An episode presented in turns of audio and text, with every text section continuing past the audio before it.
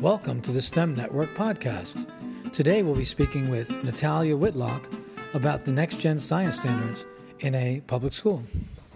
Okay, so here I am with Nathalia Whitlock from Scofield Magnet Middle School. She's an eighth grade science teacher. And uh, Nathalia, just tell me what your sort of general impression of the NGSS is as it relates to its impact on your teaching.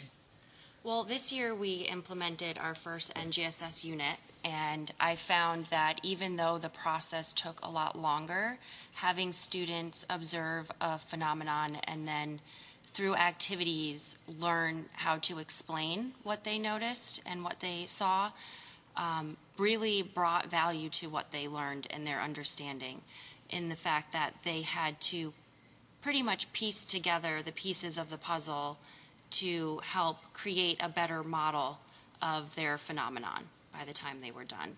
So initially, for instance, we had students um, read a like a conversation a student from Stamford was having with a student in China and Australia, and they were realizing their seasons were different, the timing was different, and so we at that point had students draw some sort of model to represent why that happened. And a lot of students didn't know that the earth was tilted you know that we rotate and all those things. So through activities they slowly went back and revisited their models made modifications and by the time the unit was done they had a perfect representation of that phenomenon that they discovered through their conversation with those three students that sounds great i mean it sounds like more authentic science teaching absolutely it really makes the students look at their world differently, I think. You know, right. things that they experience all the time instead of just saying to them, oh, we have time zones because we just started off with, you know, what do you notice happens every day? Like they notice that the sun goes,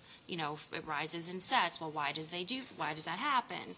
Um, so we take those little things and and really built upon this whole model of rotation and how long we rotate what would happen if our axis were tilted differently, you know, how that would impact seasons. So having them understand how our Earth worked, it let us lead very nicely into our next unit where we started talking about other planets. Wow. And you really can't have an understanding what it might like be like on another planet and what their day night cycle would be like without having a true understanding and being able to explain why we experience that here on our own planet. Cool. Now, we use uh, in Stamford the LabAIDS SEPUP, SEPUP um, curriculum. Mm-hmm. And so it, it, we're starting to see NGSS kind of creep in there, or, or and you know the basis of the SEPUP curriculum is very much like NGSS. But what are some things that could be challenging about shifting to the NGSS model, as opposed to what would be considered traditional science teaching? Sure. Um, I think it requires students to take a, a risk. You know, a lot of students aren't willing to put something on paper that they're not sure of. Um, so that was one thing we had to keep encouraging kids when they were making their initial models is it, it might not be correct, you know, but we want you to try to represent what you can, knowing what you know. Um, and once they kind of got through that hurdle, they were willing, I think, a little more to take those risks. But a lot of students are afraid to be wrong. You know, that's why a lot of kids don't participate in class. They don't want to have the wrong answer. So our models were, you know, public. They were hung up around the room. Everyone got to see them. They visited other tables and critiqued and analyzed other models as well. So I think it got them to be a little more comfortable with themselves and also had them learn how to nicely critique other people's work and how to have a good dialogue and provide constructive criticism. And it's really a process of learning from each other, you Great. know?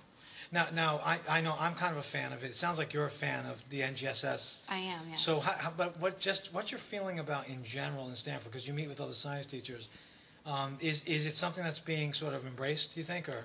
Um, I think there is a little pushback. I think only because time is always of a constraint, mm, you know. Yeah. Um, but I also think it teachers need to be a little more willing to let kids explore more, you know, and kind of take a seat back and just have these questions where you're prompting the kids to kind of further their explanations, but without, like, sometimes you just want to tell them the answer, you know, and then just move on.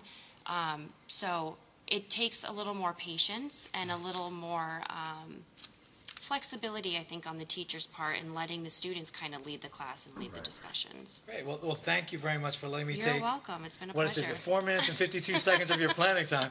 Um, we really appreciate it, and uh, the kids are lucky to have you. And um, we'll talk again sometime soon. Take All care. right. Thank you so much.